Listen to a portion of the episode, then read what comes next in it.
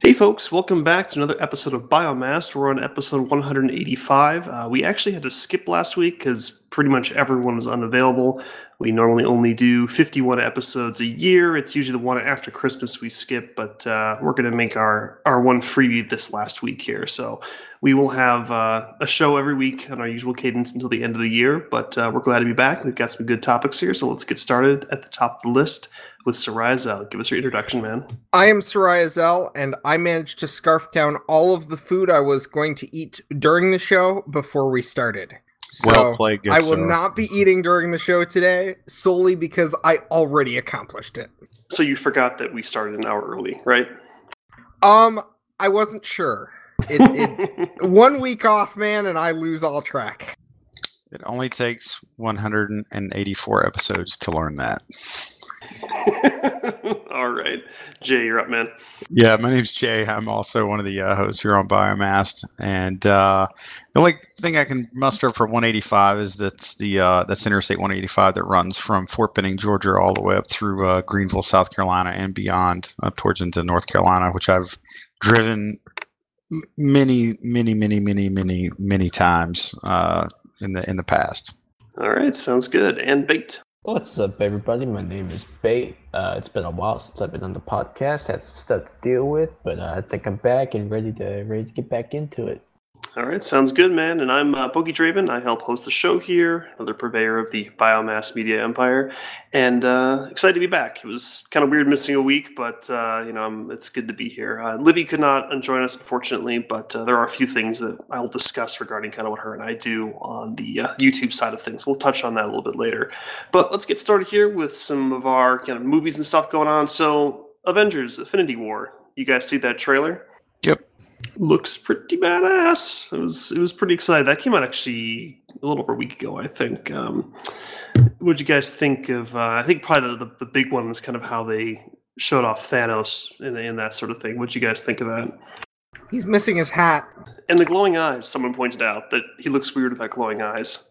I think that's I- kind of what threw me off. I think I, th- you know this. I hadn't thought about that until you just said the eye thing. But uh, if he had the kind of the menacing glowing eye thingy, it would have stopped probably at least some of the internet memes that immediately followed the release of that trailer. I, I, I absolutely loved hashtag give Thanos a hat. I didn't catch that one. That's pretty funny. I like the one where they turned him into a minion. okay, okay, I gotta Google that now. Now, now, now that being said, I, I generally I thought the trailer was it, it. There was no no shockers there. Uh, the trailer was pretty good. Kind of a lot of the, there were some neat neat moments in there. I think the uh, the human version of Vision was kind of cool. Uh, definitely a, a call call back into uh, the uh, the comics where Vision and Scarlet Witch get married.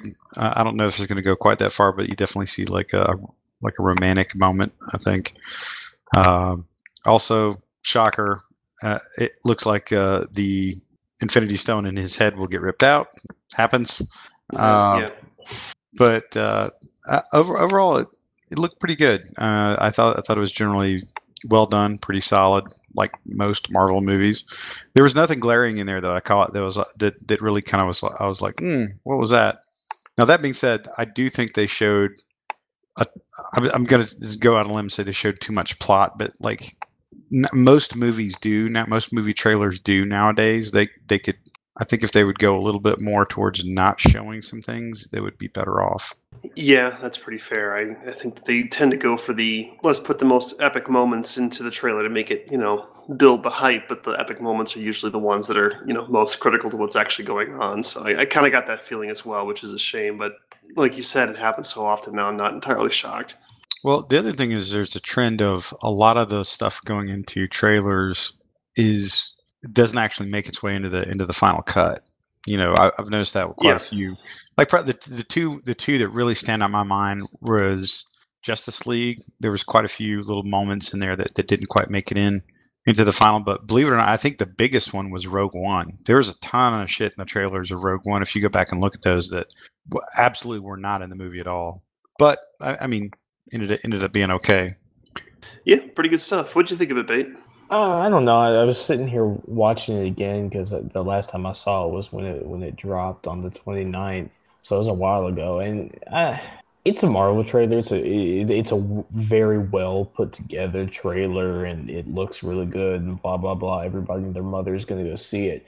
I'm I really am just burnt out um, of the whole damn thing. Um, but you know, I'm sure the movie will be fine. Um, a couple of things I guess that kind of stood out to me. I like the new Spider-Man suit uh, that they Yeah. showed off. It That's pretty legit. looks really good. Yeah, yeah. It looks. Um, I don't know. If I had to guess, I guess it's Tony Stark is going to give uh, Peter Parker some kind of some kind of thing or whatever, and he'll be like, "Oh, it's a spider suit." Um, I think the the little um, the Iron Man glowy thing that Tony Stark wears is back on his chest because didn't he take it out in one of the movies? He did. Okay, yeah, so that's back on him. That that uh, caught that my uh, that caught my I can't talk today. Um, yeah, I think that was a that was about it. Who was the guy though? I, I couldn't couldn't tell who he was. Um, with the beard that they made a that they make kind of a a point to show. I think he like caught a spear or something in the trailer and then stepped out out of the shadows or, whatever. Who was that? What's the timestamp? Are you talking? Oh. You're not talking about the spear that they throw at Captain America, right? Is that who that was? Yeah, that's Chris Evans. Okay. So Chris Evans. So uh, what it looks like they're doing is there was a, a period in the comics where Steve Rogers became a character called Nomad, where he wore basically a black Captain America outfit with Oh. no stars and stripes type stuff on it. Is he was sort of like uh, struggling with like, hey, I don't like some of the stuff the government is doing, and this, that, and the other, and uh, and they kind of disavowed him. Not kind of unlike where he is now, but to- for totally different reasons. So the assumption is that he's basically playing the role of nomad, and they will probably name drop that. Like somebody's like, "What are you acting like a nomad now?" Or yeah, I guarantee there will be something like that in there. Okay, I gotcha. Okay. But but the the the spear thrower though I think was Proxima Midnight. That's one of Thanos's uh, like primary henchwomen, hench hench beings, if you will. Um so it could be could be kind of interesting. They, they, they've apparently done that done those pretty well from the reports I've seen. Is you know the little Thanos hit squad, which you know sort of the anti Avengers, if you will. They're they're supposed to be done pretty well. oh, okay, right on. Yeah, so I mean, it's a, it's a, like I said, it's a pretty solid trailer. A little spoilery probably, but uh, kind of gives you a, a feel for the scope of everything that's going on. And this is going to be a two-parter, I believe. So this is actually just the first film uh, coming out in May next year. So we still got a few more months to go on this one, but uh, I'm sure the the build-up will be pretty intense because this is kind of their keystone they've been working towards for God a, a long time, over a decade probably at this point. I'm not even sure. Um, so it'll be good, hopefully. Um, so I'm looking forward to it. And how many of these are they doing? Are they doing three of them? I think it's just just the one? two. I think it's Two. a two-parter. I, I think uh, the word, uh, kind of the the rumble is that uh, by number two, you will have folks dead or transitioned on. They, they will. I think they're they're trying to set the conditions for whatever whatever the the thing that Marvel movies will be after Infinity Wars. They're, I think they're trying to like power some things down and then transition to different different characters or open up different things is, is kind of the word and it makes a lot of sense i mean they've been knocking these things out for shit you know what 12 10 years so Yeah, something like that. so i think i think they're looking to transition them more to a slightly different way and i think you've slowly been seeing them do that with things like guardians and uh and thor ragnarok actually Mm-hmm.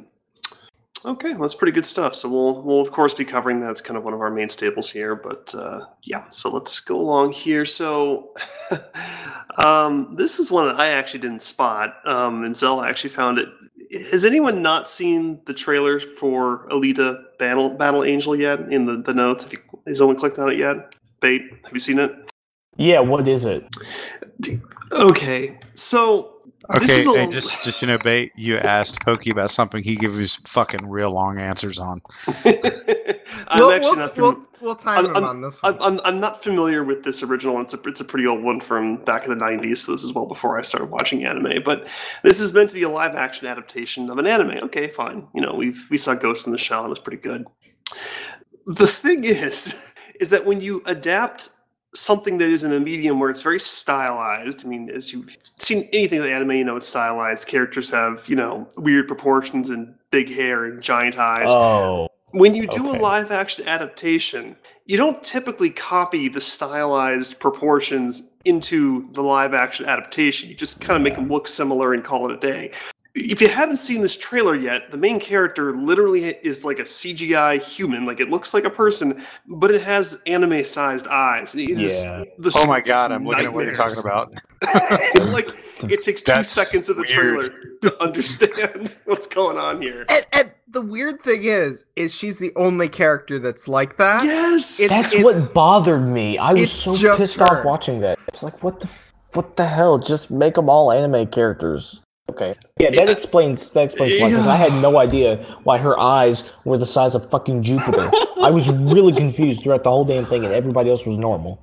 Oh my gosh! Because like, like, okay, if, they, like, if all of the androids in the show had giant eyes, okay, you, fine, you can argue that that's like how they're built. But it's just the one character that has eyes twice the size that they should be, and it's terrifying. Like it, I, I have no idea why they decided to do that. Like it, it seems so Wait, you- you- unnecessary. You have to bear in mind that I'm pretty sure this is part of what he was waiting for. So, uh, the necessary context here is this is a James Cameron film, and this is a James Cameron film that James Cameron has said that he wanted to do for the past like decade and a half. So, like, he was talking about Oh, working boy. on this project since before Avatar came out. And he said that he was waiting for the tech to get good to get like it's the same thing with Avatar where he's like with Avatar, he was like, you know, they, they have to build all this new stuff. Like the new Avatar movies, they basically took all the new 3D motion capture stuff they did for the first movie, and they're like, okay, now we need to make it work underwater. I mean, And, and so this is the same. Is this was like I- they didn't have the tech to do this yet, and so that's what he was waiting on is the ability to do, I'm- presumably this. I'm, I'm just I'm I'm sitting here I'm I'm sitting here I'm watching this and I'm listening to you guys I am amazed like that's some outlandish shit. It's like think about this. Avatar ain't cutting the mustard. Not it's not enough. James So- Cameron is like I, hey man, I'm 20,000 leagues under the sea. I'm like doing secret projects for the government. I've got spy satellites in the air. I've got like, you know, like you know AI working on different different things to figure out the latest blue screen, the appropriate color of blue, just to get the like the absolute uh, purest resolution on my HD makeup you made up world. He's like, it's not enough. It's just it's not there. Like, can you imagine like he's sitting there, he's just he's sitting around thinking. He's probably got a glass of wine from probably one of his vineyards that's now up in smoke in California, and he's like, I just I'm just not feeling it. It's not there. it's like who the fuck? Who the fuck are these people? Needs anime girls. I want to know why it took 15 years, right, to like copy and paste an anime character into the real world. Oh my like, god! how does technology? How, I mean, if you wanted to argue, hey, he wanted the CGI to do like the cyborg limbs and stuff like that, because like those that, those look fantastic. that I can understand. That was really good, but I'm like, It looked good. why the eyes? but I mean, like- why? That's sort of like pokey. cyborg limb stuff. That's easy. Like we've been able to do that for a long time. Uh, You know? so this is James Cameron I- we're talking I mean, about. When you it's think about look it, real like- though for him, Right. But I mean, like, if you think eyeballs. about what's hard for, uh, has been traditionally very hard, is doing like a really, like, real human look with CGI. That's hard. And And, and so you take that tech and you make giant and then you with it. right, you take the tech and then you ruin it. That's how it works. I, I don't know. Ah, this is this this is strange. Um, but yeah. you, you know, it's it's James Cameron, so you're gonna get what you're gonna get. And, oh my and, god. You know, it could be worse. It could be Michael Bay. In terms of weird directors with weird Hey. obsessions, I- I'll take James Cameron over Michael Bay any day. Oh my gosh. Yeah, so if you if you haven't seen this, if you have no interest in this at all, just watch like the first 5 seconds. Like it's literally in the first 5 seconds you'll see what I'm talking about and you too will go, anime was a mistake. Just delete the internet and call it a day cuz this is weird as shit. and I will not be watching this because it, I, I'll just be freaked out the whole time by the main character's eyeballs. Like I just I can't. So that's Alita Battle Angel, the James Cameron, you know, mistake of the year. So that's coming out next year sometime. Um, yeah, so you can follow that if you want, but uh, it looks terrifying. Are we going to take bets to see if they bring up the eye thing in the movie? You know, they probably will, but I don't care. It's too distracting to enjoy the film. Like, just no, I can't.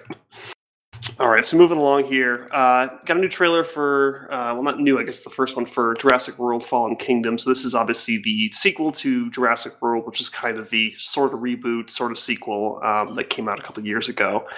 Uh, kind of looks like it's just more of the same. I mean, it's, you know, surprisingly, I'll spoil the first Jurassic World, um, the dinosaurs break out and everything goes to shit. Um, I know you're shocked by this. Uh, and so in Jurassic World, Fallen Kingdom, they go back just like the other Jurassic uh, Land, uh, Park Two. You know, so it's you know it's kind of about more the same from the looks of it. I mean, what do you guys think? It's a movie. It has Chris Pratt. in Yeah, it. I'll go see it. that's I- I- kinda it. Yeah. probably. Um, I think I saw Jurassic World late, like on disc. Eventually, um, What'd you think of it? it was a movie. It Yeah. was all right. It was okay. I, I mean, you know, he, he's a good actor and his movies are decent, and uh, that's a decent enough reason to go. There's, but it's not like a standout, you know, great, amazing movie franchise to me. But then, like, I actually still have not actually like sat down and watched the first three, so Whoa, whoa, whoa, whoa! You haven't seen just, just I no, Jurassic Park? Not really. Not Jurassic really. Park Two? I've seen Oh. clips, I've seen bits and pieces. Sal, I'm No, we sorry. gotta talk. fuck? We, Sal, we gotta talk, buddy. you, you got to see at least the first Jurassic Park. The second and third ones aren't even canon, so forget it. But Wait, they're you not. gotta. No, no, they're not. They like when they said Jurassic World came out, they're like just Oh. ignore the fact that two and three happened, and this is a direct sequel to the first one. Three was stupid, but I at least liked two. Eh, they they just retconned it out of existence. So don't worry about it. But so at least see the first one. Like it's a classic. Come on. It, What's it wrong really with you? is. But yeah, it was you know like like Zell said, it was the first one was a movie. It was entertaining. It wasn't anything that was gonna you know blow your socks off, but it was you know worth the time. This will probably be the same. Chris Pratt's funny. He's Star Lord with Raptors, so you know there's that. But uh, new trailer looks decent enough, so you can go check it out. Okay, so this next one I know nothing about Zell, and you're the resident Trekkie, so I'm to hand it off to you. So Quentin Tarantino, Star This Trek, is- and just what? Yeah, so this is one of those things where like someone said there's a rumor that Quentin Tarantino wants to make a Star Trek movie and then like a day later it was Quentin Tarantino's Star Trek movie is going to be rated R and then there was someone asked Patrick Stewart if he would want to be in Quentin Tarantino's R-rated Star Trek movie and Patrick Stewart said that he's always wanted to be to work with Quentin Tarantino and would probably want to be in said movie. And so, with no actual factual information whatsoever, the internet has basically assumed that Quentin Tarantino is now making an R-rated Star Trek movie. When more than likely, he told some random guy, "Oh, that'd be kind of nice. I might do that someday." Well, I mean, according to Business Insider, J.J. Abrams is a producer. I'm sure. I'm sure, but business Business Insider has a low bar to clear for fact fact verification, so it's okay. Uh, but yeah, this is just really weird. Um, I mean, I guess you could see it because Star Trek Discovery, w- would you put it in a theater, would be rated R. Um, so presumably you would do something like that. But I, I, I just don't know. I don't think any. I, I guess you know we've had more movies that have been rated R and large budget and successful in recent years, but I just don't. I don't know. I also don't like Quentin Tarantino, but that's me. Don't you like about Quentin Tarantino? The movies I've seen of his so far, I haven't liked. I, I what have you actually, seen though? I had a couple more. I I have a couple more to watch yet that I literally picked up on sale because I'm like, you know what? I will watch these and add these to my list of reasons to judge Quentin Tarantino. He's literally got eight movies, I think. So it's All not right. a lot to watch. Well, I've seen like two, and I own like three more. What have you seen though? That's the most important. Um, uh, I saw. Better be Pulp Fiction. No, I haven't seen it yet. I bought. God, I bought it though. so, I'm going to watch it, but I haven't so seen how it. Yet. have I? How have I seen Pulp Fiction and you haven't? I don't know. What's wrong Pulp with Fiction, you? Pulp Fiction, and dinosaurs. That's your your homework for this week. Mhm. Oh, okay, great. yeah, so that that sounds very bizarre. Um, who the hell knows? It's one of those weird internet rumors that you know I've been proven wrong in the past, where I've said there's no way in hell that they're doing that, and then sure enough, there's like an official announcement for it. So you know we'll have to see, but uh, that is a very strange rumor. So another big one that popped up uh, that we have kind of touched on a couple times is Ready Player One. Got a new trailer drop. In, in Bay, we were talking before the show. Is this the first time you've seen one of these trailers, or Yeah, yeah, I think so. So, for those of you who are not familiar that haven't, that haven't heard about this, so Ready Player One is um, a book. And help me out, Jay. When did the book come out? Ooh, uh, Just ish. It was maybe 15, 15 years Okay. ago. okay. So it's a fairly older book, um, but it basically is the idea that humanity has expanded to a point where there's just no more space for people, and so you can't do anything. Like you, you exist, but there's nothing to do because everyone has just filled up every available space. So they go into a virtual reality world called the Oasis, and that's where you do things because you can, you know, do whatever you want in a virtual space. And so it's kind of was this massive dump of pop culture references, you know, back from the 80s. And they've decided to make a movie on it, but it's including all of that, but up to modern day. And actually, its most recent trailer for it um, involved like, literally like a tracer from Overwatch. Like, so it's that recent that they're coming up and just pretty much anything from like the 80s up until this point there's a chance you're going to see it like i know that there was like an iron giant drop there was the uh, motorcycle from akira there was a classic uh, mobile suit gundam uh, thing that popped up i think deadpool appears in there you know superman batman that sort of thing That the Mm. DeLorean too is in there from. Uh, It, if you if you have seen it in a movie, like a like a basically the type of movies we talk about, like it's probably in there, or it's got it's got a, it's got odds are there it could be in there. What I can't figure out is how they got licensed to put all these goddamn things in there. Unless people are like, oh, this is gonna you, you Spielberg movie? Yeah, I'm all about free advertising. That's the only thing I can think of.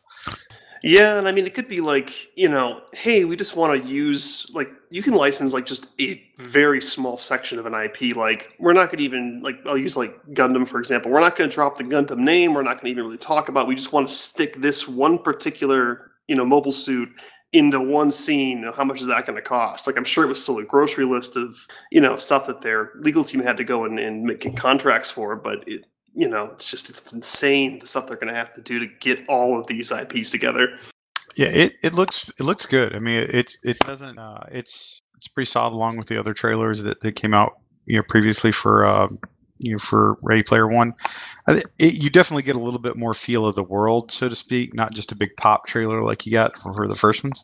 Um, and it looks like it's at least thematically pretty close to the book. I mean, I you know that's a if you haven't read the book, it's a it's a fairly easy read, but it's quite well done. It's it's very well put together and it, it strikes me that it will uh, the book will likely hold up very well uh, with today's audiences. I mean, there's there's kind of some contrivances you make, you know, with like a virtual world and stuff like that, and you know, but because it's basically a period piece, it's set around um, the designer of the world. He picked a specific window that he was focused on, where all these Easter eggs are. These very, you know, these sort of uber loot boxes, so to speak, inside his virtual world that everybody's fighting to find.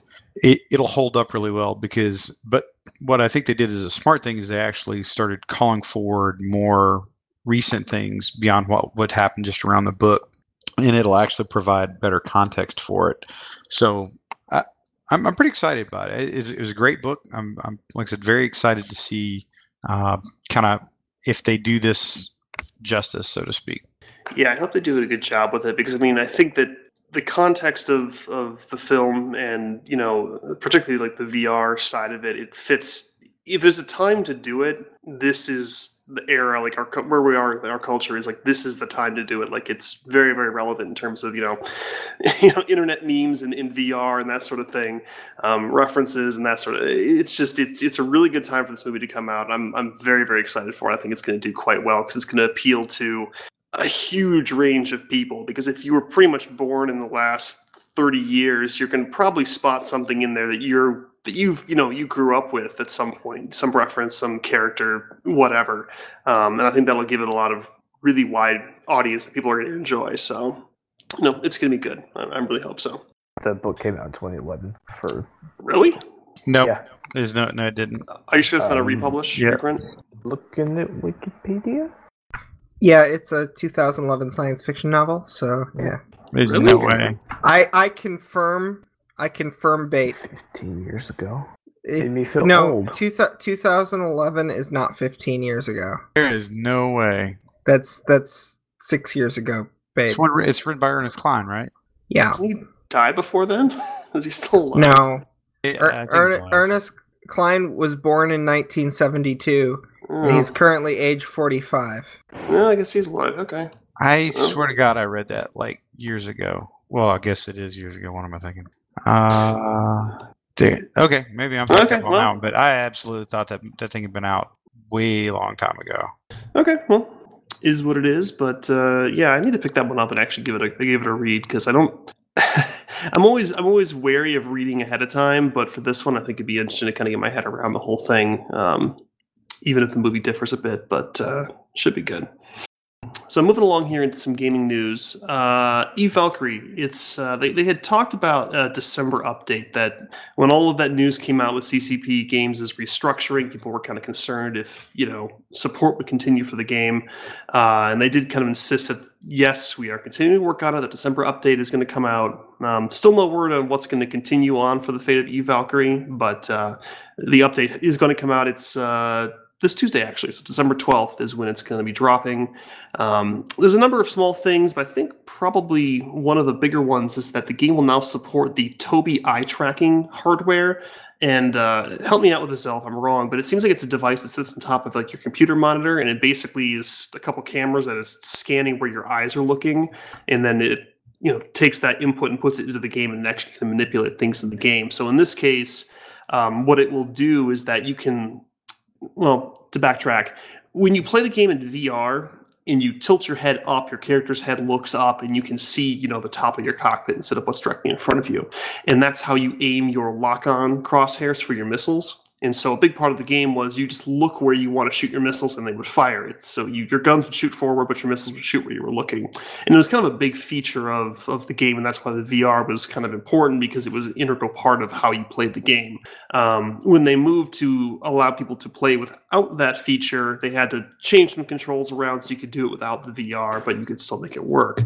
Uh, so what the Tobii eye tracking hardware is for is that if you want, you don't have a VR headset, but you still want to play with that functionality, is that it will track where your eyes are looking on the screen, kind of allow you to rotate your character's head based off of where you're looking. So you can kind of like look to the side of the screen, and the tracking crosshair will go that way instead and allow you to have that functionality, that kind of hands-free functionality, um, without the need for a VR headset. So, um, kind of interesting stuff. Um, that's kind of the, the I- major part of it. Oh, sorry, go ahead. I like how you said "help me out, Zell," and then you continued to talk for four minutes. Inter- without a, me. without a single break in your in your monologue to you're allow so- me to input. Um, yes, the Tobii you can get a standalone Tobii that is will sit on a monitor.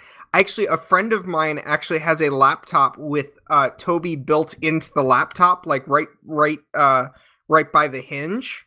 So there there are actually major OEM laptops that you can buy with this eye tracking hardware built in. Oh, that's badass. Yeah.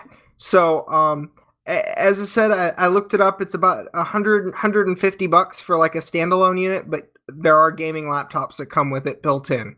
So just I got it kind of begs the question: What's the what what, what is the future of Eve Valkyrie? I thought that was dead as disco.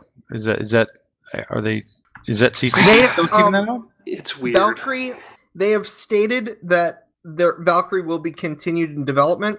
They've stated they're going to sell the Newcastle studio, which Valkyrie was made at, but they haven't really specified like will Valkyrie continue to be a CCP title maintained by a third party? Will Valkyrie continue to be a CCP title, maybe maintained by either Iceland or uh, the London office, which is also a small CCP office? Or will Valkyrie stop being a CCP title and be taken over by whoever buys Newcastle? They, it sounded like they knew who was buying it already. They said they were working with a company uh, to sell the Newcastle office or, or to uh, transfer the Newcastle office. Um, but they haven't been super clear on what that means.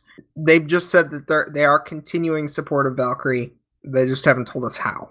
Yeah, no, I mean I, that's that sounds kind of fair. Like I said, I remember when they started divesting a lot of these things. It it was uh, I think Valkyrie had just, you know, they were announced a big expansion or, or a, an update, some of which you guys are talking about, and then subsequently, like very shortly after that, was the, yep, hey, hmm no takesies backsies, we're out of the VR business thing. So it was kind of it's it's a little odd. I just wasn't sure what their you know kind of what their end game was. Now, and that being said, I mean that's as far as I can tell.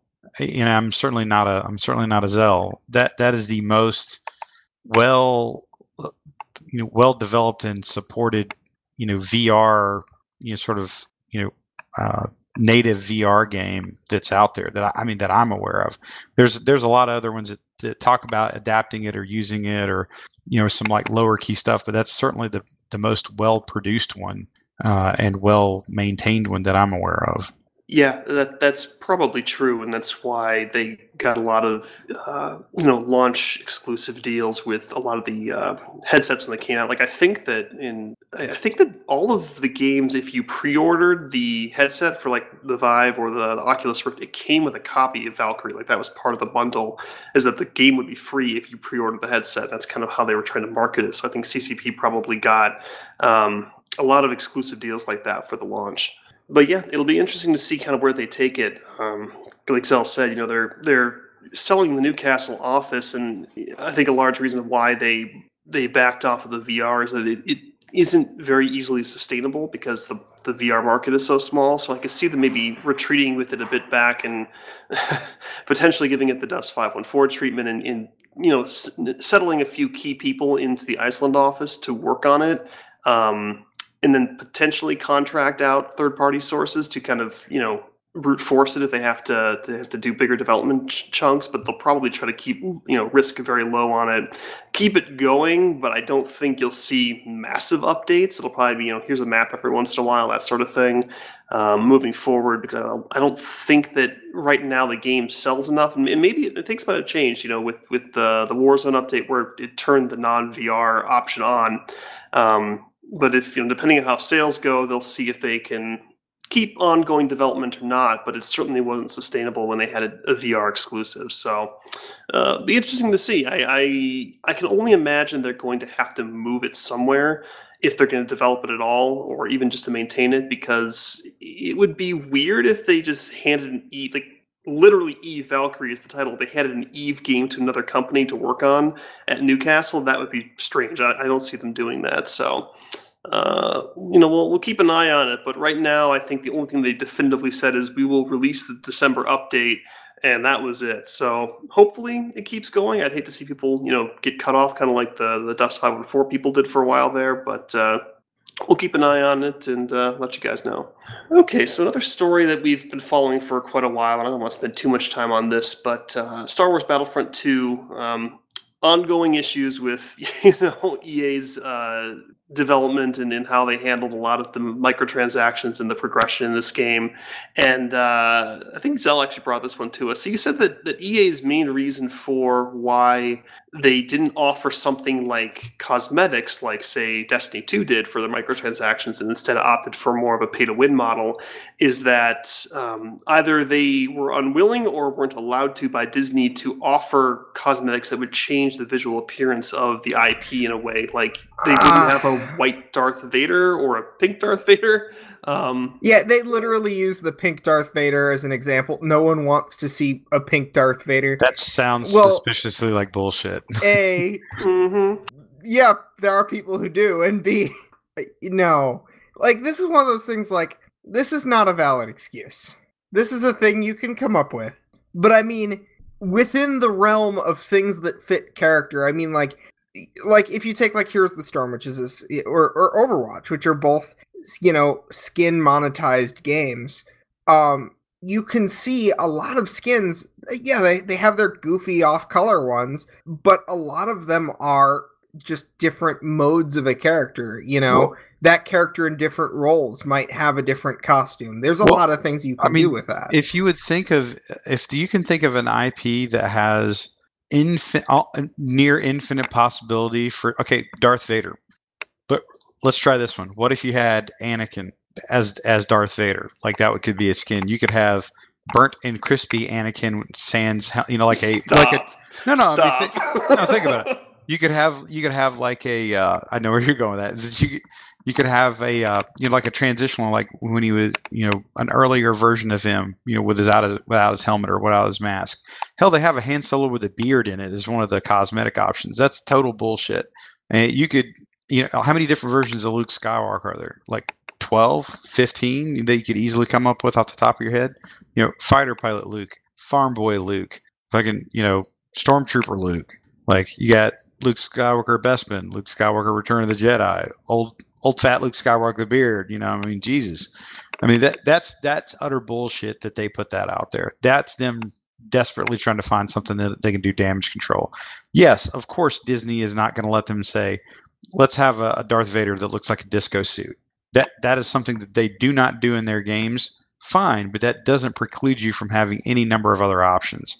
That sounds like absolute weak sauce, and and frankly, I've I like because we pre-ordered it. We haven't even I haven't even cracked that thing open other than once just to see the opening load screen. That's it. I haven't I haven't tried a single thing on that game since the first week it came out. I I, I keep telling people, and people keep not listening. Stop pre-ordering games. Just don't. Well, yeah, I mean that, that is that is true. But on the times that when it when it does go out, when it does come out well, it comes out real well. When it doesn't, it doesn't. And I I if it until that that game came out, I would have bet pretty well that they were going to do a solid job on the game. And truth be told, here's the unfortunate thing: what nobody's talking about. The game itself ain't bad, N- not at all. I mean, it, it is it is you know a kind of on your on rails FPS, but it's extremely well done. Like like like that is a product that if you were a an actual game developer, like one of the people making the game, you could be proud of that. That what absolutely destroyed that game, and I I I think they're at the point where they can't recover, is this you know the monetization piece of it.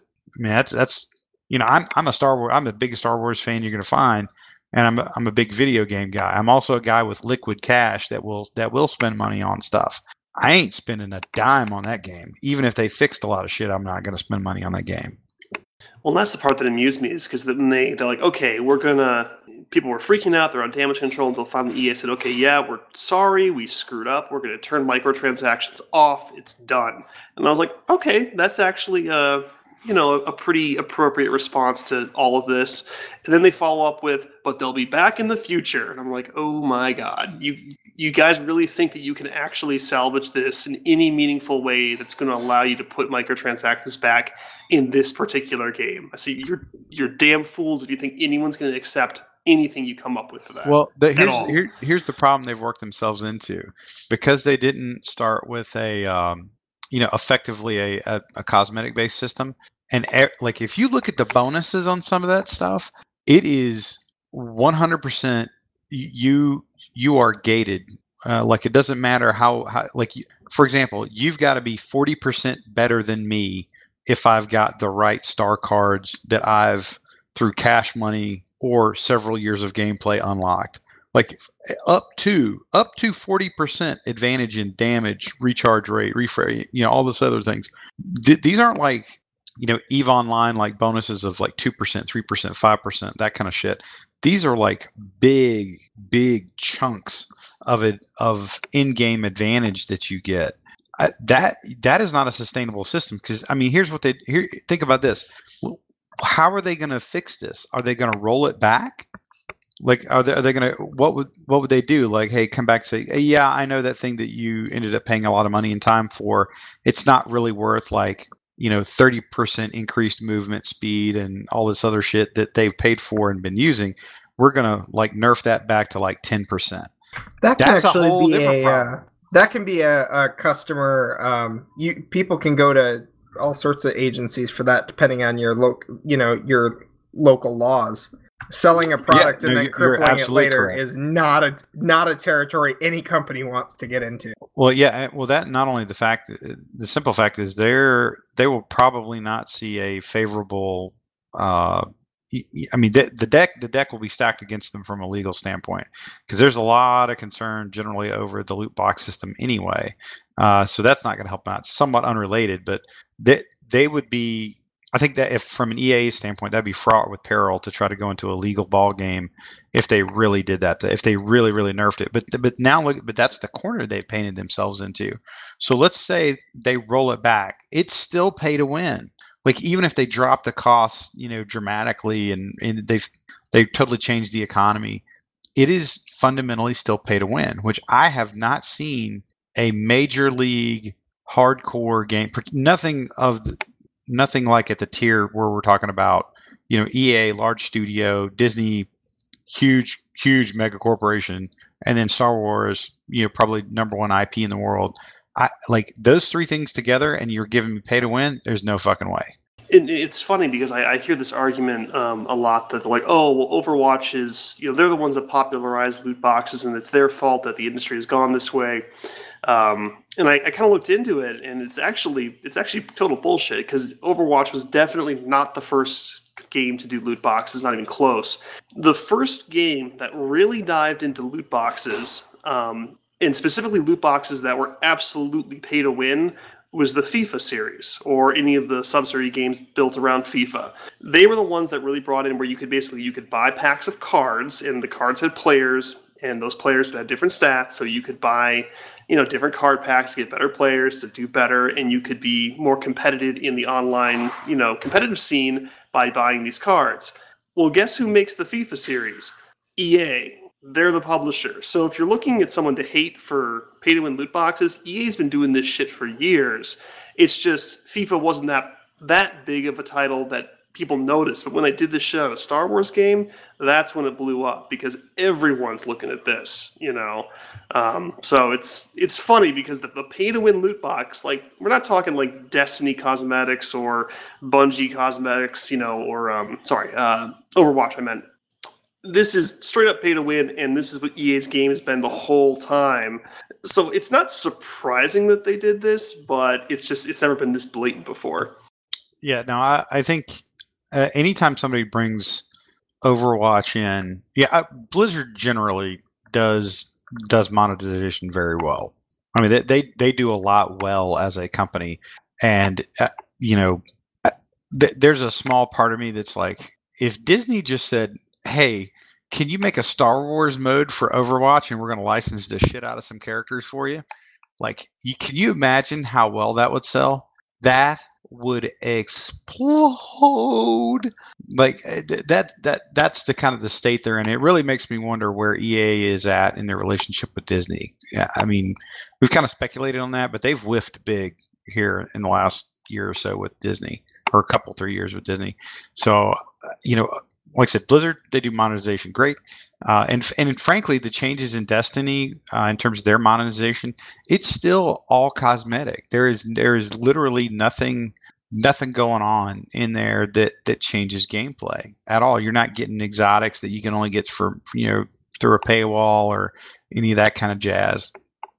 You know, they're they're pretty well crafted, high end, uh, you know, decorative items basically for the most part, or you know or the you know hey i want to buy or you know i want to get an engram so i can get a cool shader which you can generally get through gameplay anyway. So i yeah i, I don't know. It'll be interesting to see how this thing plays out in, in a little bit. So i think the next turn of the wheel is going to be when they when they actually try to put money back into the game because they're going to have mm-hmm. to clear they're going to have to clear all the star wars the last jedi stuff and I, and I think they want to they got to get past that movie and then they got to probably give it a little bit of time and then figure out some way that they can reintroduce monetization into that game. Yeah, I'm I'm I'm real keen to see how they actually handle this because this is a absolute PR nightmare and trying to because they were expecting that income from those microtransactions, so they're desperate to get them back in one way or another. So it'll be interesting to see. I'm not sure if they have a, well, a path that's gonna. What, I'm sitting here thinking, like, I, I read an article, I, I'm desperately trying to find it right now, where they were talking about exactly what you just said. Like, hey, you know, they the the need for microtransactions to sustain the development of you know of these games in general, but this one in particular. There was a I I might be having a brain fart, but I think there was a statement from EA that said something to the effect of whether the microtransactions are in or not, it doesn't actually hurt. It's not actually going to in, any significant way impact their uh, like their profit or, or like what, what it costs them to put you know what they expected to get out of the game um, which is interesting so i'm i Yeah, I, I saw that same report. I'm I'm not entirely convinced it's true if that was just lip service to the stockholders, but uh, yeah. But yeah, it'll be interesting to see, and we'll of course probably be covering it because it's kind of been developing over the last few weeks here, and uh, it's interesting because I think it's going to actually. I think the effects of this will um, we'll feel it in how games monetize in the future because I think they're all a little terrified of what happened with EA in this game. I mean, I think EA will be fine. It's not going to put them under anything, but it's really made gamers extremely sensitive, and I think that they have to be very careful moving forward. So we'll Good. see. And They can use Yeah. a little terror. yeah. Um, so yeah, uh, we'll uh, we'll touch on that in the future. So let's move on here. So uh, PlayStation Experience. It's kind of a uh, a little mini convention that PlayStation does. It's it's pretty big for them, but it's you know compared with E3, it's not quite the same. But uh, it was this weekend. Some good stuff. Um, I know that Bait actually mentioned one game in particular that I was also interested in, which is Death Stranding, which is uh, a game by Hideo Kojima. Um, he started working on after he moved to Sony. Uh, if you don't know the developer, he's the one who works in the Metal Gear Solid series. It's kind of his baby, but uh, unfortunately, the IP belongs to Konami, who he has parted ways with. So he's working with Sony on a new, um, I'm not sure if it's a new IP, but certainly a new game. And uh, so, Bade, what did you think of this trailer? This is the third one that's come out, and it's holy shit balls yeah. So I didn't realize that that that that game. I, I guess gameplay um, was actually from the Sony trade show. I only saw it on the the fucking Game Awards because Oh, Awards. was like, "Oh my god, Game Awards! It's got Death Stranding." Because normally I, I wouldn't watch the, the. I think they're stupid. Um, it's not not worth my time to watch the Game Awards. But uh, is the only reason I did was because I heard Death Stranding. Um, but anyway, going back to the the actual game, what the fuck? That game is going to be like. I want to. Here's what I want to do. I want to acquire some stuff, do some stuff, and then play that game because I want to trip fucking balls. I don't think this you'll need game. stuff for that, dude. I think it's going to do it on its own. it's gonna make it so much better. No, but this game is crazy, dude.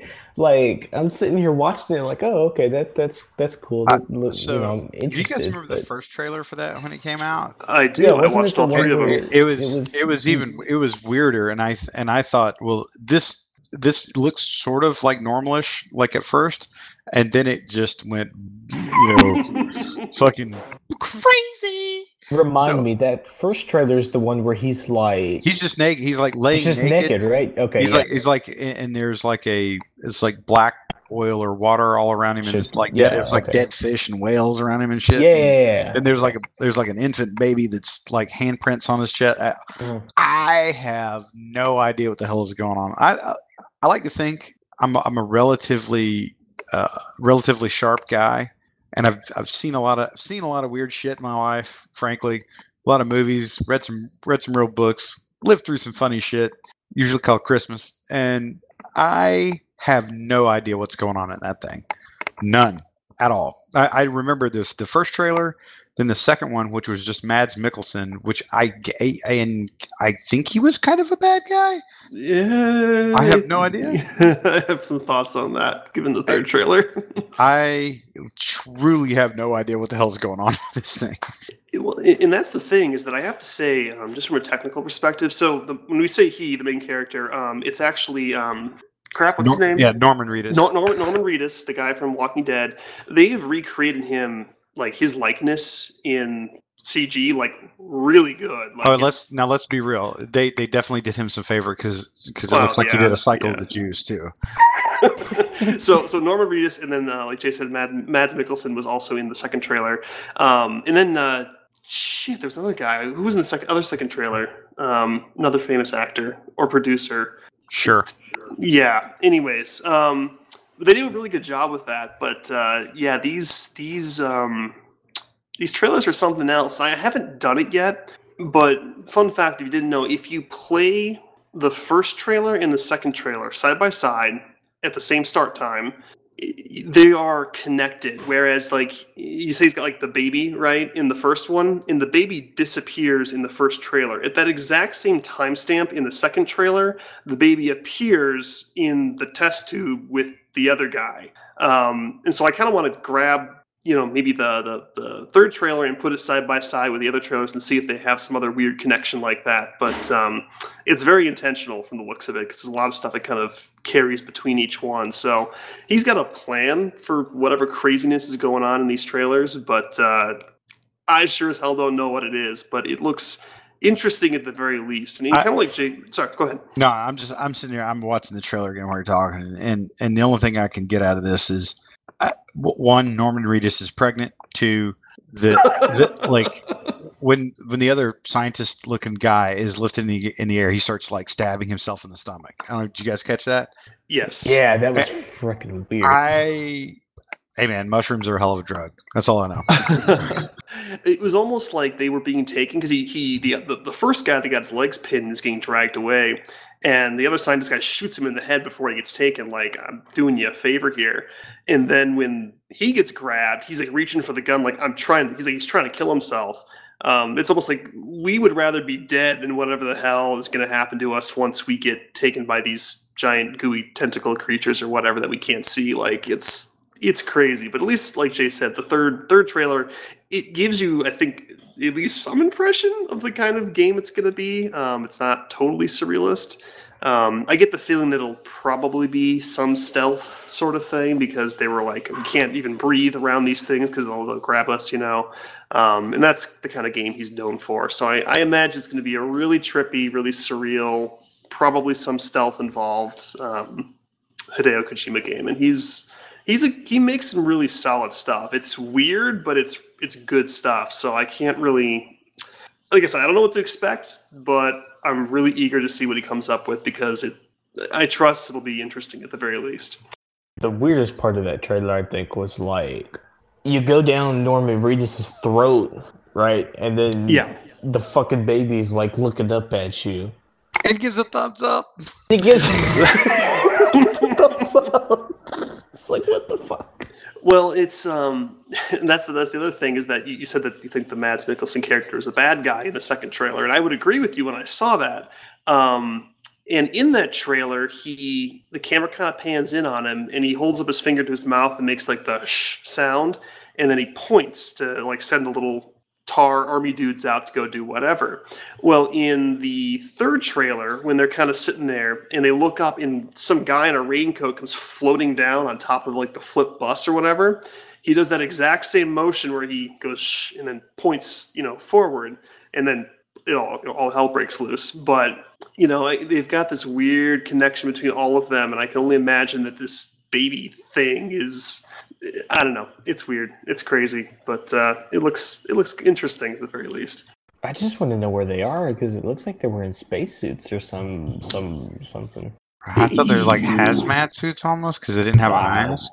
Oh, okay. Yeah. I, I that's couldn't weird. tell, man. I I- like. I got no idea. I assumed that like that character that floated down was Mads Mikkelsen, It probably is. but He was trying to help him, so I was like, "All right." I g- well, that's what I'm trying to figure out. Like, man, I don't know. I, I'm I'm not even I'm not even going to try to figure this one There's out. there's until it nothing you can out. figure out. It's it's it's so like ambiguous with everything. I'm like, whatever, you know. It just looks cool. You know, we'll, we'll go with that for now. I'm imagining like showing that trailer to people, uh, you know, like when I was like, let's say when I was Bates Bates age, you know, like fucking back when we didn't have cars and shit. Um, I think if you showed a trailer like that back when I was, you know, like 20 years ago, somebody would be getting a arrested and b brought up. You know, like there, there, there, like there'd be legal action against them. The game would never come out.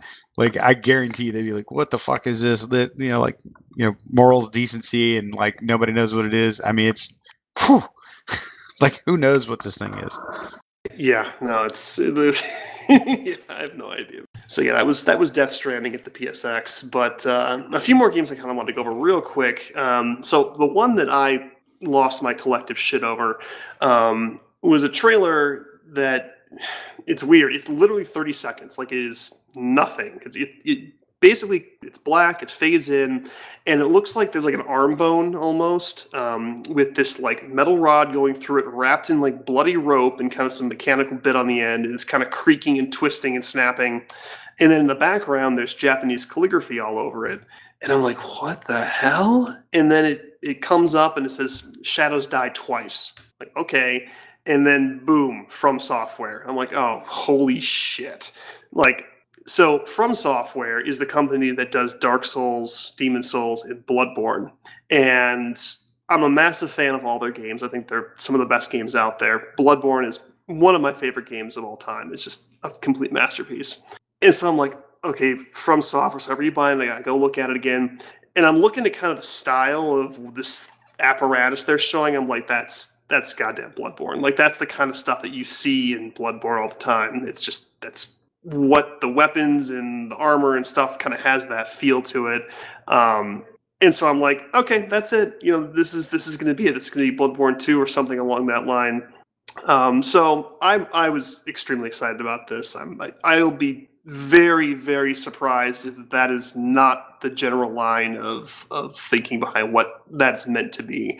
Um, hopefully, we'll get something more tangible soon. But I I guarantee you 99.9% that's Bloodborne 2 or something along that line. So I'm very, very hyped for that. We'll absolutely be playing that when it comes out. Like, I can't get enough of that stuff. Uh, and then one more thing that was probably of, of interesting note that we actually haven't touched on in a very long time because we haven't heard about it in a long time. So uh, the company Media Molecule, they're the company that made Little Big Planet, and they've been around for quite a while. I think Little Big Planet was actually a launch title for the PS3 back in the day, so it's been shit 10, 10 plus years.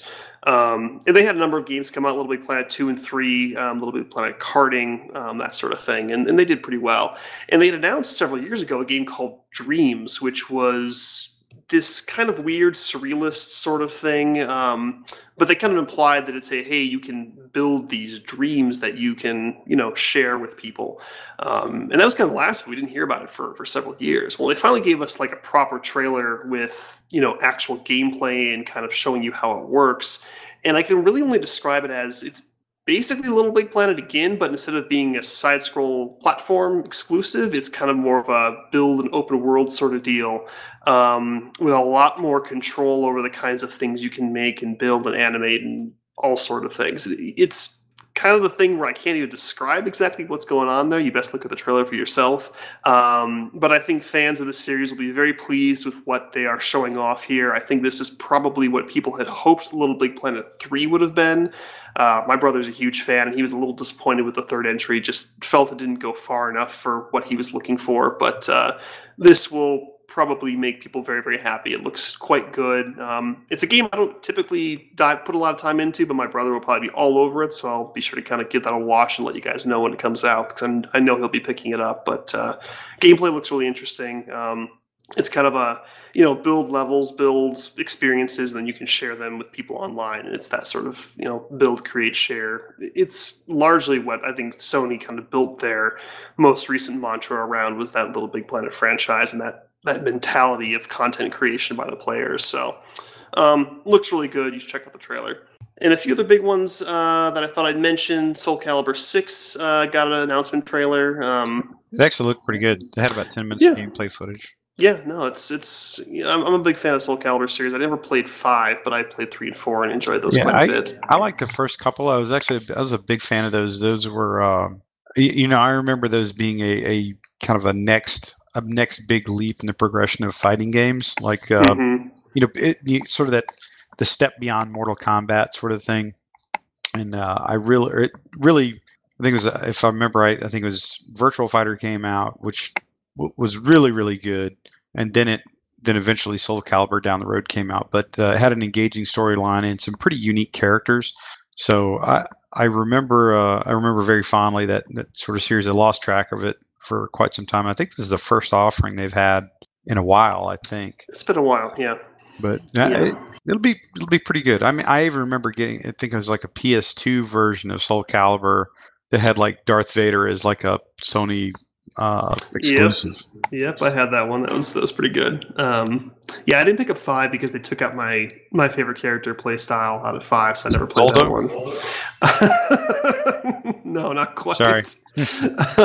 no, I like the uh, Zasalamel character with the scythe, and that wasn't in five, Oh, yeah, yeah, yeah. unfortunately. So he, he was in three and four, and I loved it, and they took it out. I was like, oh, damn it.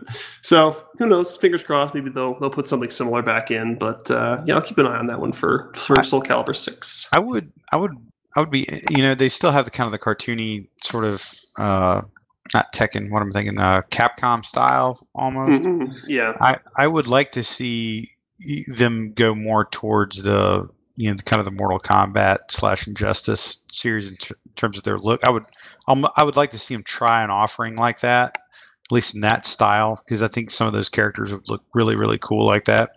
And, and by the way, hands you know, total shout out to the to those folks. But like Injustice uh, and the last uh, yeah the last Mortal Kombat outing those are some of the most well done character uh, character models I've ever seen in a game.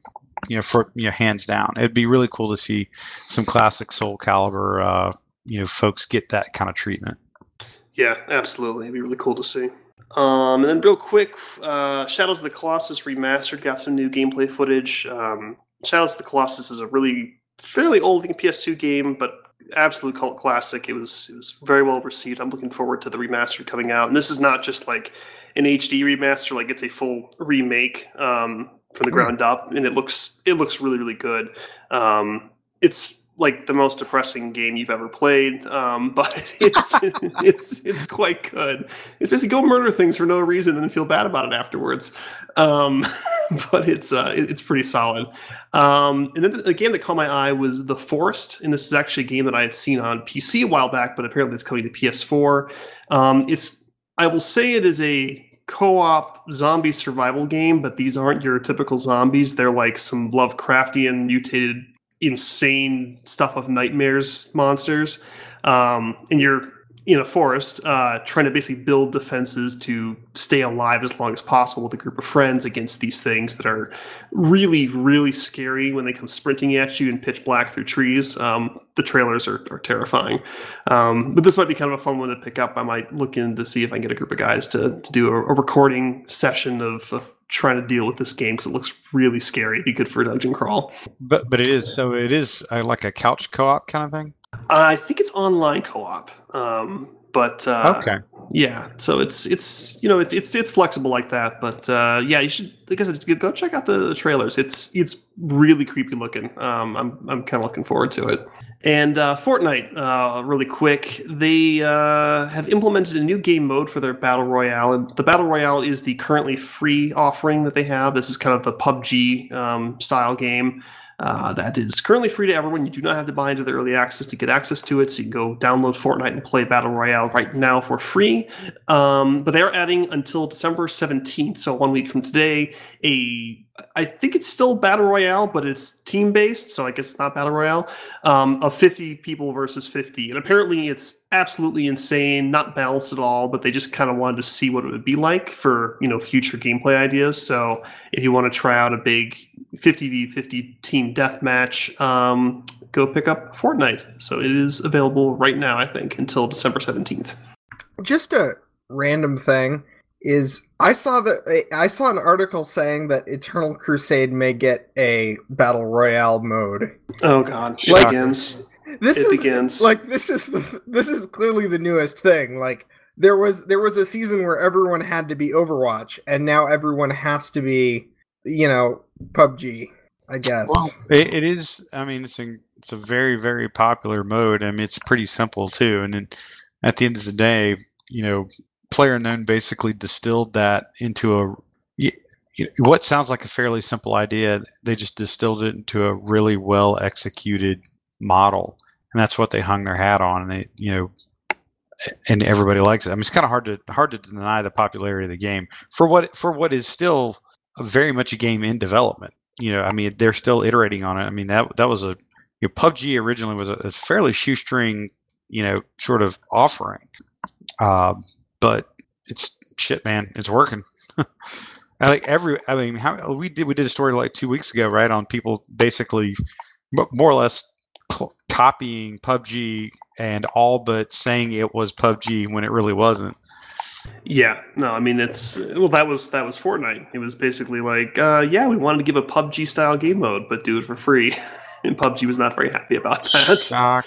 Since uh, Fortnite's made by Epic, Epic makes Unreal 4, and PUBG uses Unreal 4, so it's kind of like, uh, yeah, you're using our engine, and we've kind of helped you use the engine, and we're going to build a direct competitor to your game and do it for free.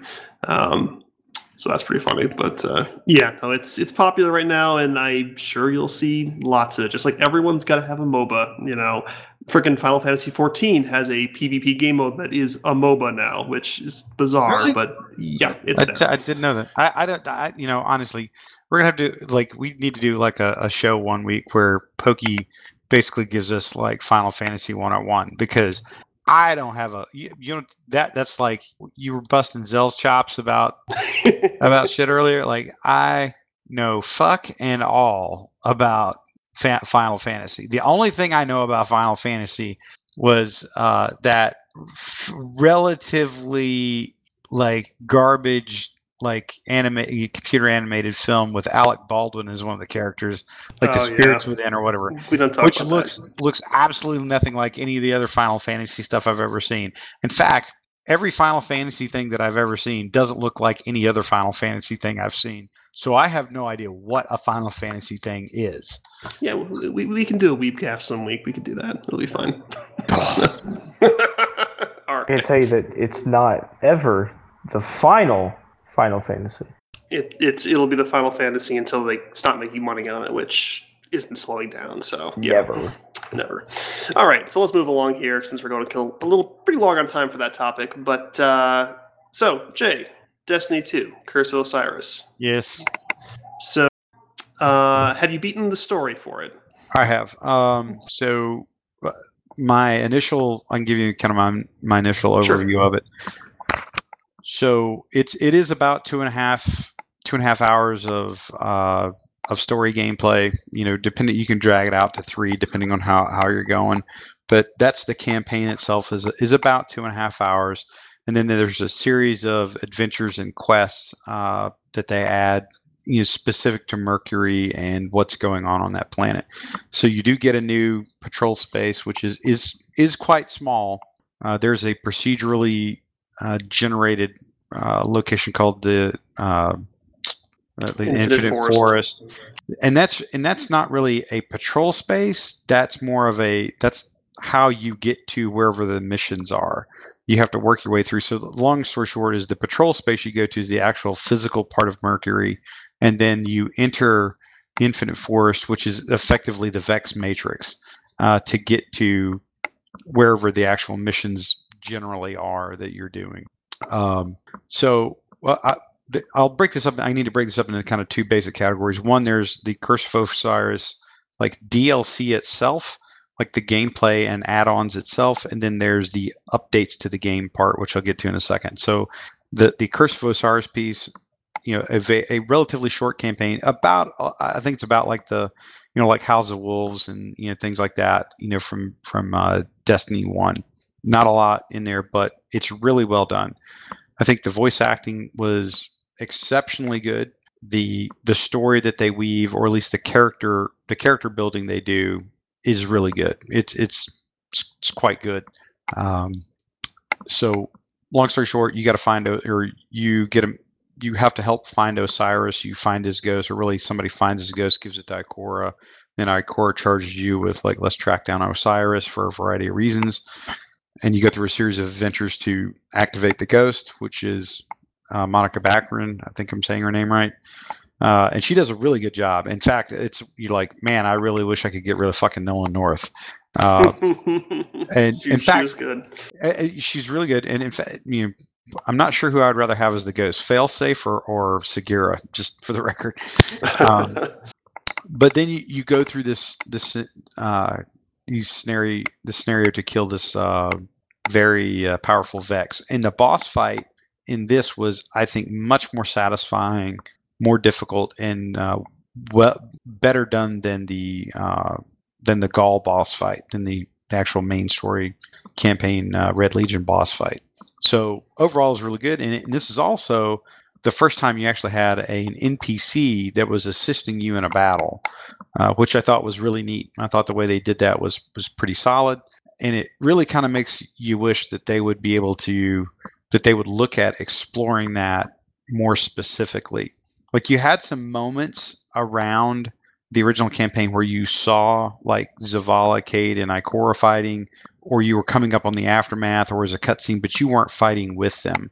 Uh, there was a brief moment sort of in the, in the tower where uh, like Zavala is shielding you basically, but it'd be really cool if they would explore some NPC help in certain ones of these and introduce some of these like really like kind of legendary characters or well-known characters in the in the world. I don't know if this is maybe a first foray into that, but it has some real potential. The level design that you go through in Mercury is there's it's like a past, present, and future versions of Mercury, all very different. Uh, the past version of Mercury is, I think, the most visually appealing, really well done. Uh, some of their missions are, are quite well designed. Overall, pretty good. Uh, ton of exotics. Now, quite a few of them are kind of callbacks to Destiny 1, uh, but they do have some pretty unique ones. Uh, there's the Prometheus lens, which is the new trace rifle. It's a solar powered trace rifle, trace rifle, or as my eight year old refers to it, the bacon maker. Um, that thing, it they've already. By the way, Bungie's already announced that they're that they're, they're there's a hot fix coming out to patch that thing. So the Baconator is basically a red laser beam of death that, like, if you just wave it around generally, it will annihilate everything. Uh, so different from the Cold Heart, which does uh, increasing damage over time. This one, I think the damage is more steady. Like I don't think it increases over time, but what it does is when it strikes something, it creates an AOE field around them of damage. So in, in PvP, where your your HP is dramatically lower than anything in PvE, like you know like a, a, random yellow bar in PvE has like dramatically more HP than you do. These things are tuned to take those things out relatively well. So you can imagine how it's working in PvP. There's great videos right now of just like laser tag from hell going on. Uh, so that was one. I like the idea of the trace rifle. It's I think they're going to tone it down quite a bit, but they have some other neat ones. They, they've like I said they brought back like Jade Rabbit, um, uh, the aspect, things like that but some of the ones that they that I think are really interesting, like specifically the colony, is awesome. It's a grenade launcher, exotic grenade launcher. That that this is the part that this is why you want exotic weapons. It fires heat-seeking mini robots that chase you down and kill you. Awesome. It's so it, cool. and it's it's really really well done. Like it's exceptionally well done. And it's and it's pretty well balanced too. It takes about two hits to kill anybody in a in uh, in PvP. Um, the animations for it are really neat. And it also has a cool perk where, like, when you stow the weapon and you switch to another one, it automatically reloads, which is bomber. I mean, that's like really, really cool. So I, I like that. Like, this is a great example of what an exotic probably should be. Then they've got a new hand cannon called the Crimson, which is uh, like this year's Red Death. Really, really, really good. I haven't got my hands on it. Saw a couple of videos of it. You know, kills with it basically restore health, and you get some melee power back it's actually pretty bomber. Uh, a lot of people are you know pretty high on that one. Different armor is out there. A couple different armor pieces are really good. I think the visuals in Curse of Osiris are Osiris are really good. The shaders are exceptionally good. You don't hear me like talking mad about shaders very often, but they're very unique and they add a lot. Uh, that's it's pretty cool. Uh, so kind of moving. Oh, so that being said, any questions about the actual story part of Curse of Osiris or anything like that? No, I thought it was. I thought it was pretty solid. I mean, I think their storytelling is always quite good. Um, just, it is when they tell stories. There's, there's never enough of it. Is the problem? But whenever they, whatever they actually end up doing, is usually pretty good. Um, I just wish that some of the cool stuff you read in like the lore books and stuff actually made it to the game. But you know, we've been over that. Oh yeah. So uh, and there there are a ton. If you're a lore, like I'm a big lore guy on these, and, and Destiny has an incredible amount of lore. If you like really deep lore, if you really want to get into it. And like I said, we've talked about some of the videos that are out there. There's some pretty good ones. Um, that being said, kind of moving into the game update itself. So the game does have a lot of things it needs to get worked on generally, and I don't think that's that's a shock. Now, so there is a Bungie podcast that comes out probably about every other month. It's it's it's episodic, um, and they they had it right before Osiris came out. It was Luke Smith, Mark Noseworthy, and another guy. Basically, the the big the big three that run and design Destiny, and it, it was a, a pretty interesting conversation because they were very frank with the things that they they thought weren't working well, which echoes a lot of the comments from the community. They are they were also like, look, Curse of Osiris was like well, well, well, well into development when the game even shipped. So they're not making like global changes necessarily to address some things, but they they have clearly said, hey, look, we we tried to calibrate the game for uh, inclusivity and you know three they have they they sort of bend people into three buckets you know players into the casual that plays a couple like you know a couple hours a week you know hangs out with their buddies here and here and there. Then they have a, middle ground called like a collector. So you get on a little bit more often or more frequently and it's sort of about like building your collection of stuff in the game and you, you know you're you're a middle of the road player then you have the hobbyist which where it's exactly that like destiny either socially or gameplay style it, it becomes a hobby for you. Uh, and they said hey look we we overcorrected from destiny 1 too far to the you know to the to the shallow end of the pool in a lot of the systems that we built whereas we probably should have figured out how do we maintain the interest of the hobbyists. You, you're that's that really really rock hard metal core of the game community that you got that stays with you forever and then help get entry points for all those other people to get into to make them hobbyists. So that was an interesting sort of con- conversation they had but they did talk through a lot of different things. Uh, and several of the update there there are this is like the first in a series of things that they're doing to change the game to kind of get it to what they were describing. So one uh, they they have updated all the Eververse stuff. It's kind of by seasons. Uh, they have a lot more ornaments now that are actually earnable purely through gameplay uh, for any number of things: Crucible, Trials of Osiris, raids, uh, Iron Banner. There's all kinds of armor ornaments now. Uh, there's a lot more ornaments and exotic, uh, like uh, what you know, beauty items, so to speak terms of like the sparrow bikes, the ships, and stuff like that. There's a lot of those in the game now that they've that they've inputted. So that's all good. They've also changed the economy quite a bit, where legendary shards can be used as a fairly common currency to purchase things. You can actually buy legendary engrams now from the cryptarchs. Uh, they've changed the mod the mod economy a little bit. I think it looks like they're setting the stages for bigger changes now later, where you can actually straight purchase some mods from uh, the gunsmith, which is great if you're trying to find those kinetic attack mods, which are incredibly hard to find. Mm-hmm. So they they are doing some things generally to set conditions for for further change, uh, which I think is is good overall. They did up the level cap to 25, and the light level is now 330. Um, I'm working my way up there on one of my characters, about 320 on one of them. Um, now they also tuned quite a bit, which is your sort of standard balancing pass type stuff. You know, there's quite there's numerous things that got sort of uh, buffs or mod modifications or changes, uh, things that you would normally expect. I mean, mostly like weapons and like exotic armor performance, things like that pulse grenades got nerfed a little, but here's the good thing: they didn't destroy them. They actually just toned them down a little bit, and then they ended up bringing up almost every other kind of grenade. So they sort of harmonized the damage, the more or less the damage tier across many of the grenade archetypes because they're they kind of fall into sort of archetypes. You know, there's like the bolt type grenades which they when you throw them they like shoot like a, a bolt of like bolts of lightning bolts of fire or bolts of void right so they harmonize the damage to those harmonize the pulse damage, the you know the AOE, uh, sticky bomb damage, that kind of stuff. So that was a good move. They nerfed some, like the Titan shoulder charge, which I'm not sure where, why they did that. I, I was never that big of a deal for me. I think it was apparently while you were in the air, you could you could trigger that, and it would give you you know a little bit more mobility than they wanted to give a, a Titan, I suspect. Um, but overall, I, I, like I like most of the changes. There are a few bugs here and there that they've got to work out uh, in terms of you know access to some of the adventures, things like that.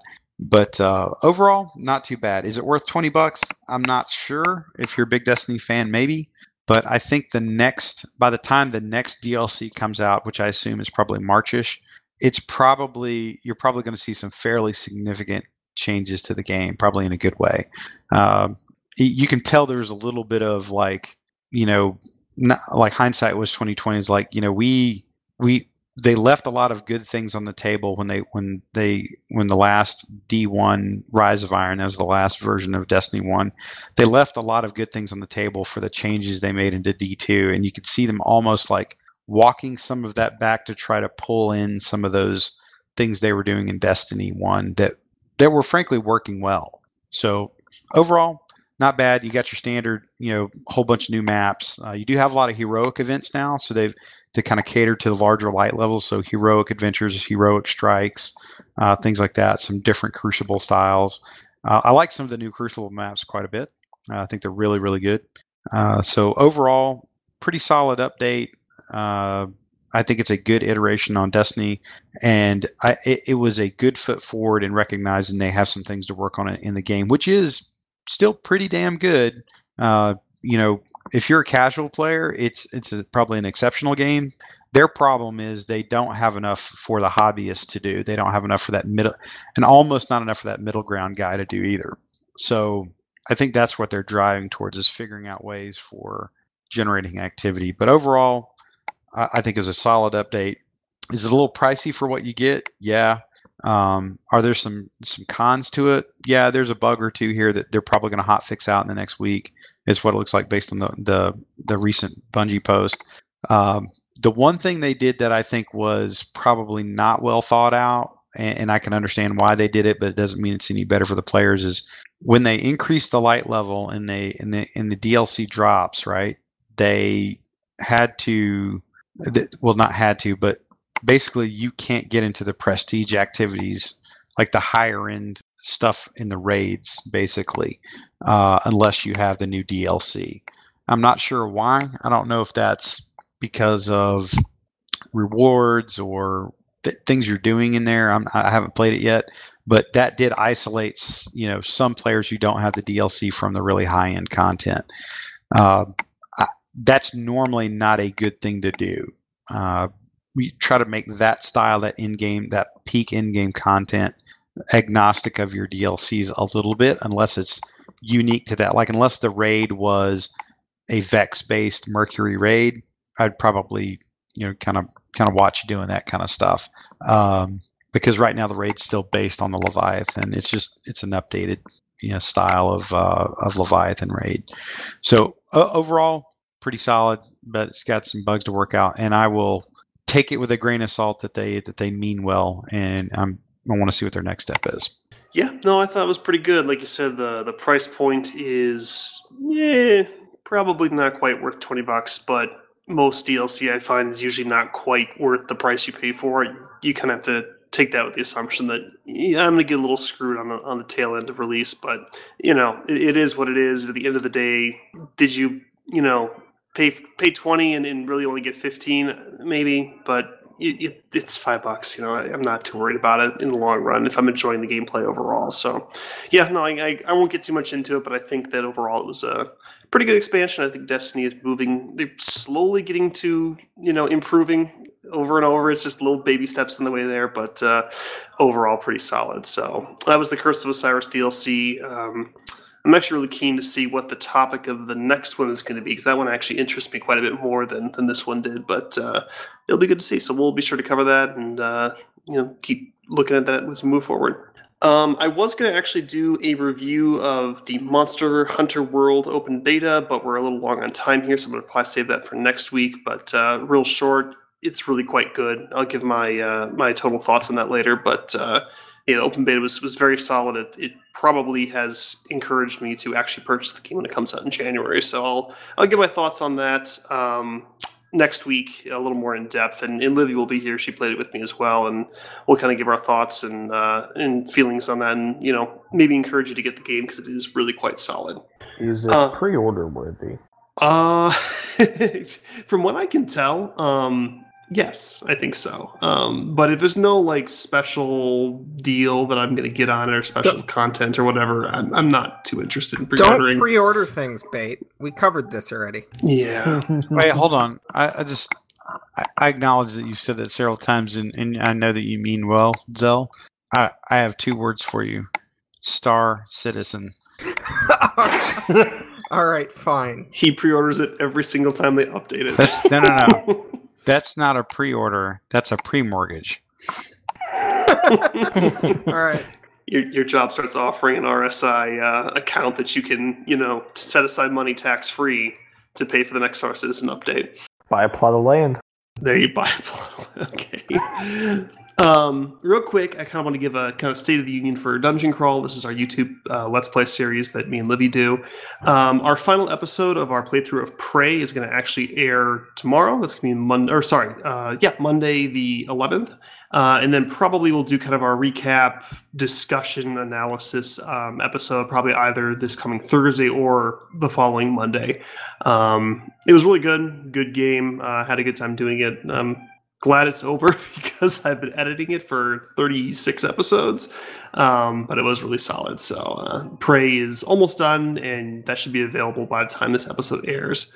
Uh, also, Resident Evil 7, the DLC, the free DLC, Not a Hero, as well as the uh, End of Zoe DLC, which is part of the season pass, is dropping this Tuesday.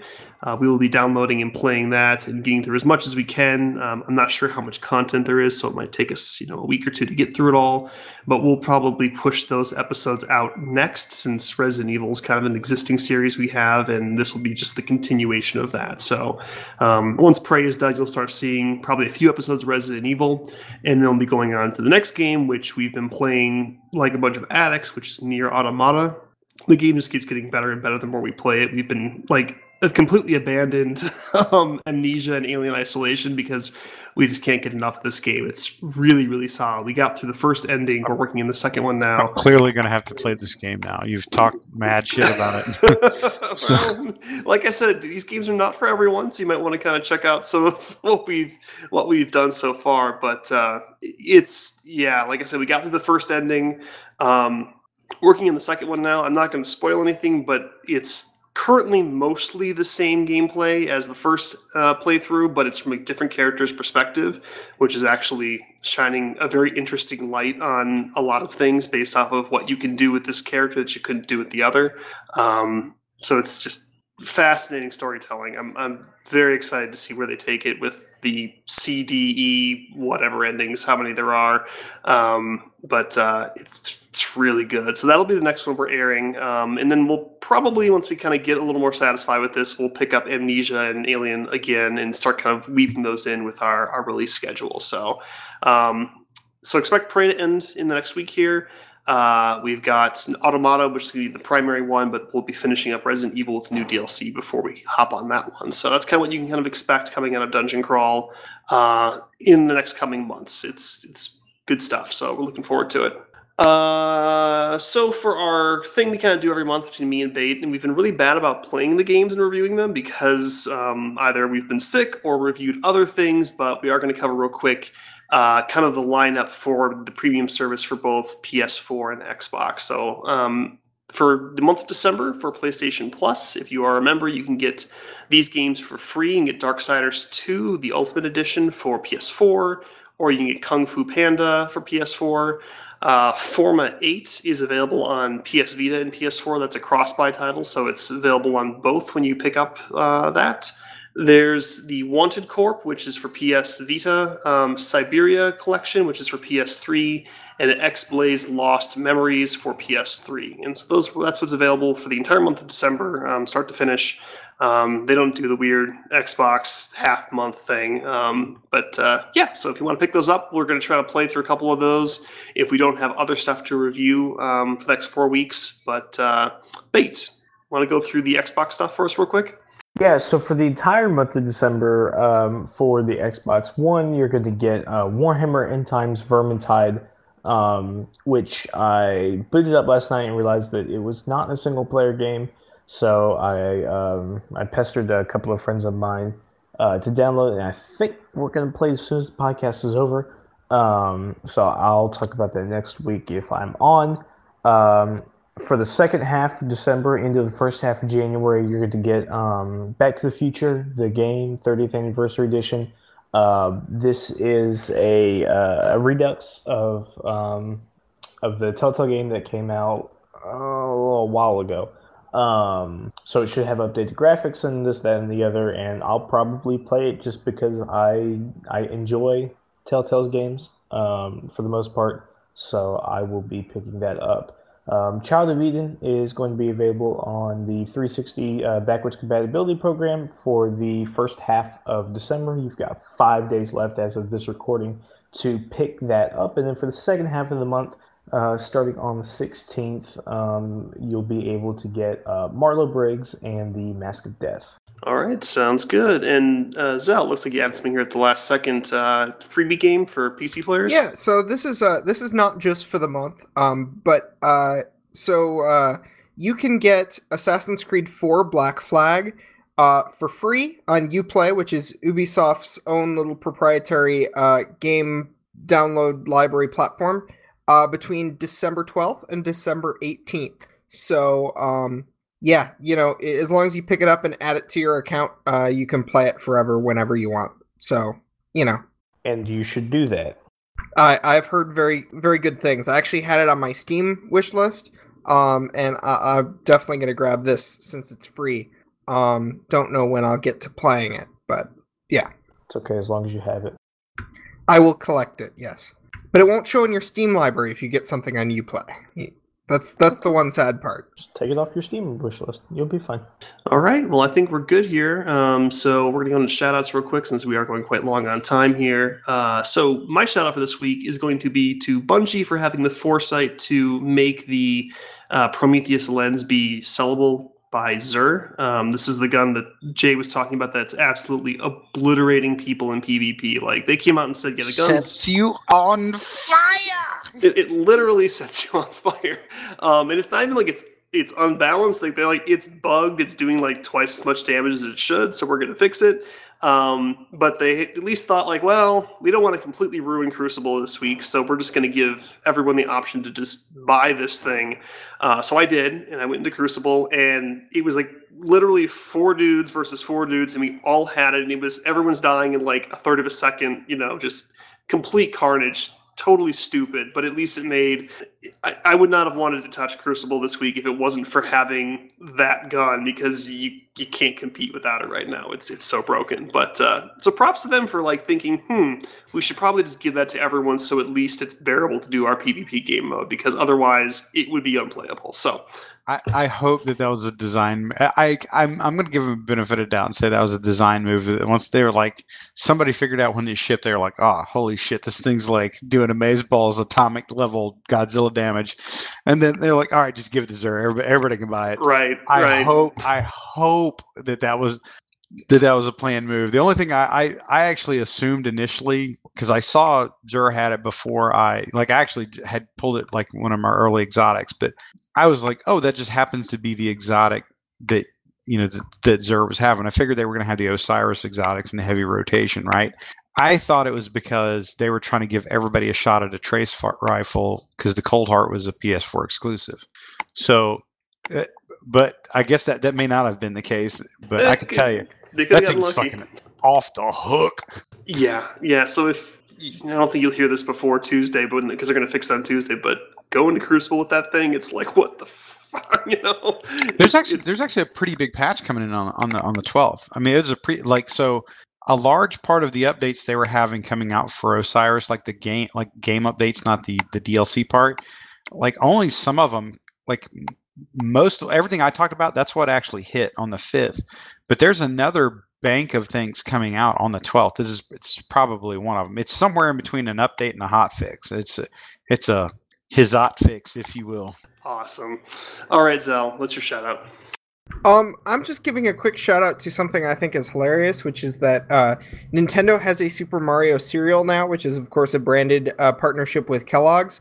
And uh, the box, the cereal box, is an amiibo. They put an amiibo chip on the on the box, so you can scan That's- scan your cereal box for a bonus in Super Mario Odyssey. That's so awesome. That's so cool. I love Nintendo, man. Where can All I right, get the Bait, you're up. cereal from?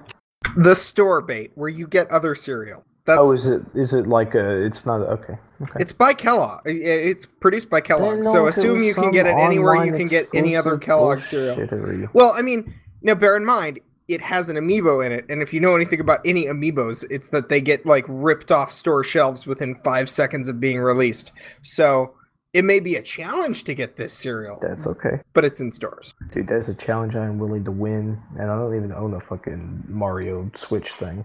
Just doing it for the amiibo. Anyway, I shout out. It is Florida on the 10th of December, and it's 41 degrees. Fuck the cold. That is my shout out. You live in the tropics for a reason, right? Exactly. Okay. And Jay, you're up, man. Uh, yeah, I'd like to uh, to give a shout out to uh, Hans Gruber because it ain't Christmas till he falls off Nakatomi Tower. Uh, and that's uh, that's my holiday. That is my favorite holiday movie of all time. It's not The Grinch Stole Christmas. You know, it's not. You know, it. You know, a- any of those. Uh, any. It's not Ralphie. It's not any of those guys. It's uh, it's Hans Gruber falling off Nakatomi Tower. And uh, we're, I'm about a week out from my yearly scheduled viewing of Die Hard.